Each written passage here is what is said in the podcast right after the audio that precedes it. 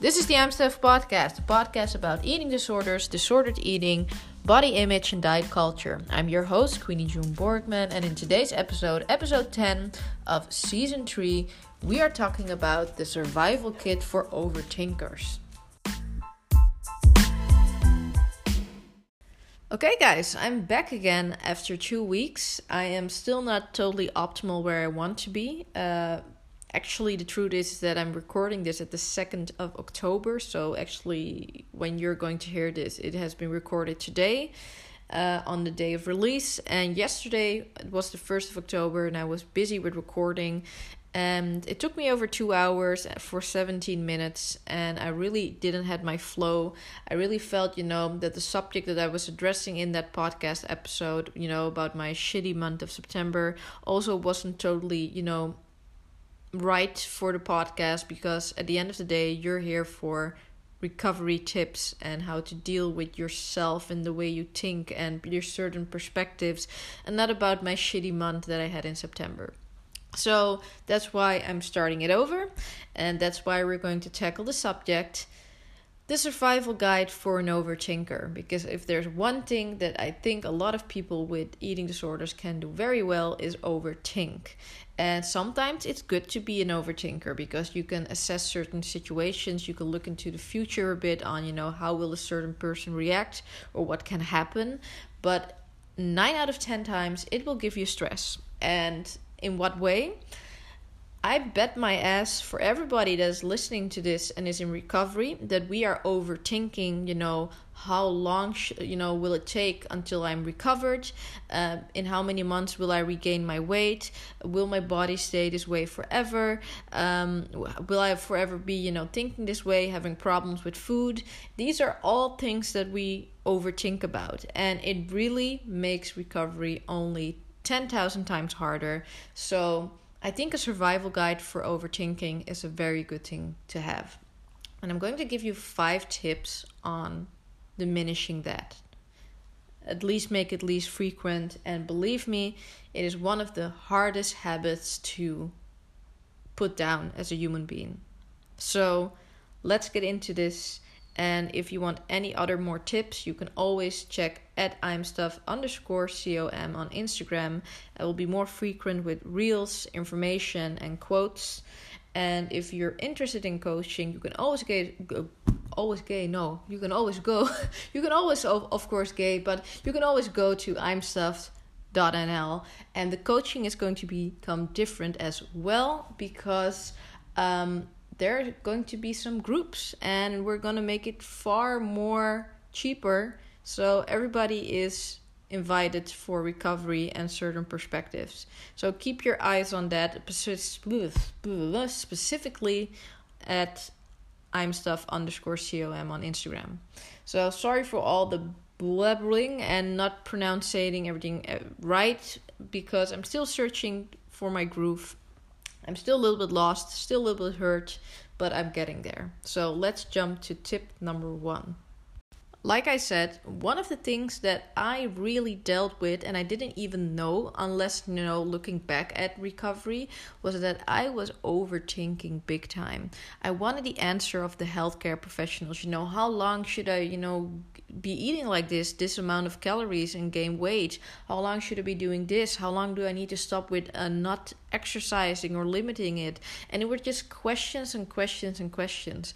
And the shitty part was that none of them could tell me how long it will be. And the reason why, and I totally get them, it's because your body decides how and what. But we decide, our minds decide, you know, on how we're going to react to that. And we choose to overthink, to seek answers that actually are given by the body, but maybe we want to ignore it because we don't agree with it or we're just too impatient. So, one thing that I would advise you tip number one is schedule time for overthinking. Schedule a daily 30 minutes, maybe at the beginning of the day or at the end of the day, Put a timer on your phone and take that time to put your thoughts out there, look at them, and just place them there. You can analyze it, overanalyze it in those 30 minutes, and just put them aside after 30 minutes and come back to it the next day and go further on with life. It really sounds a little bit strange, but it rather is better to put that in a concentrated spot on the day than be overthinking in between during your you know work or school and stuff like that because that pain that anxiety that comes from overthinking will be there throughout the whole day either very high mid or low and would be a continuous thing. And that's not something you want to have and especially not during recovery. The second thing is and I know it is so cliche because I think you've heard it before, but you're going to write it down. And when you're writing it down, it's not just a list of all the things you you are in like overthinking about, but you're going to divide it as well. So, what is it that you can control? That's the left part of the list. And what is it that you cannot control? That is the right part of the list. By journaling and writing it down, you actually improve your mental health. It has been shown in different studies that journaling or writing down your thoughts can improve your mental health. And by taking it, a step further and organizing, uh, organizing them, you can make that list things that I can control and things I cannot control. And by doing that, you see that you can take action on the things you can control and you can pause the things that you cannot control. Because either you're going to overthink to the max or underthink to the max. You cannot change that because that is not in your hands. And that makes things so clear because that really increases quality of life because the things you can control are the things you're going to invest in and the things you cannot control are things you can put aside Okay, guys, tip number three is reframing your thoughts. And believe me, I have need have used this one. I needed this one in the month of September. And I'm just gonna give you a few examples, and then I'm gonna give you an example that I had in the month September. So let's say you're a person that says, "I'll never be able to get this done." You know, it, uh, too too less time. I'm not efficient enough. I have a short, you know, concentration span. You can make this negative belief to you know the task is difficult but i'm gonna get through it something i always say is you know nobody at the end of the day can do this only you so you better start you know stop whining and go and do it because i know you can do it so that is a you know a way of limiting the self negative talk and also the negative self perception. Another example is I overthink everything and I'm never going to stop with it and it really bugs me. But you can also say, okay, this is a shitty habit that I learned, but I learned it. So it means that I can change it if I work on it actively. So that is an example as well if I would, you know, throw this specific, you know, point three on my uh, past month, I had a very negative self perspective for that month. And it was in that way negative that I haven't seen it for five or six years. It was maybe when I was in the depth of my eating disorder that I felt that way. And I was doubting the way I look. I was doubting my, uh, you know, way of clothing. And for me, that was something that was so n- not normal. And I'm not, not trying to, you know, be cocky, but I'm mostly nine out of ten times I stand before the clothing you know that I'm wearing and my style I've worked hard on it and I appreciate it what I what I wear and I'm thankful that I can wear the clothing that I want to wear. So in September, I got thrown into the friend zone, and of course, you know, it was still done very politely, but it still hurt at the end of the day. And I wouldn't say a person chose another person over me because it, it was already something that I wasn't aware of, but it it wasn't a great situation. And I just started doubting because I started to compare. And you all know, guys, comparison is the thief of joy. and I started to compare the fact, you know, that every time shit happens to me in relationships, it either is because the person fancies a fully Caucasian woman more. And I'm not going to bash in any way Caucasian women because every race has pretty women. But for me, it was like confirmation on confirmation it always looked almost looked that way and it was like oh my god this is all is always happening because the persons that i fancy fancy caucasian women more So I came in this negative self taught and self belief of, you know, the reason why they don't like you is maybe because of the way you're clothing. You're just maybe way too alternative, or, you know, maybe they don't like you because you have this chemical blonde hair that I like, but maybe, you know, boys are not that, you know, or guys, oh no boys guys are definitely not into that so um it was really you know reflecting on myself and stuff that quote unquote I was doing bad. And then my friends, you know, my lovely friends, they were like, you know, Queenie, you're this way for so many years, and you know, we love it, you love it, a lot of people love it. So if that person doesn't fancy you that way, you know, fuck it. You know, it, there are many fish in the sea, and every woman have has their own beauty. And it's something that's so strange that I forgot specifically that last sentence because as a person that comes from sales and have seen so many diverse women bodies, so many diverse nationalities, I was like, whoa, whoa, whoa, whoa, you're being so hard on yourself, but you forgot your core belief that everybody has their own beauty in different ways, different shapes, different hair colors, different uh, skin colors, different way of clothing, different everything, you know? So I used that reframing my thought from, oh, I'm not good enough to I am good enough and my style is unique, but it's not for that person. And I actually said it to a friend of mine, you know,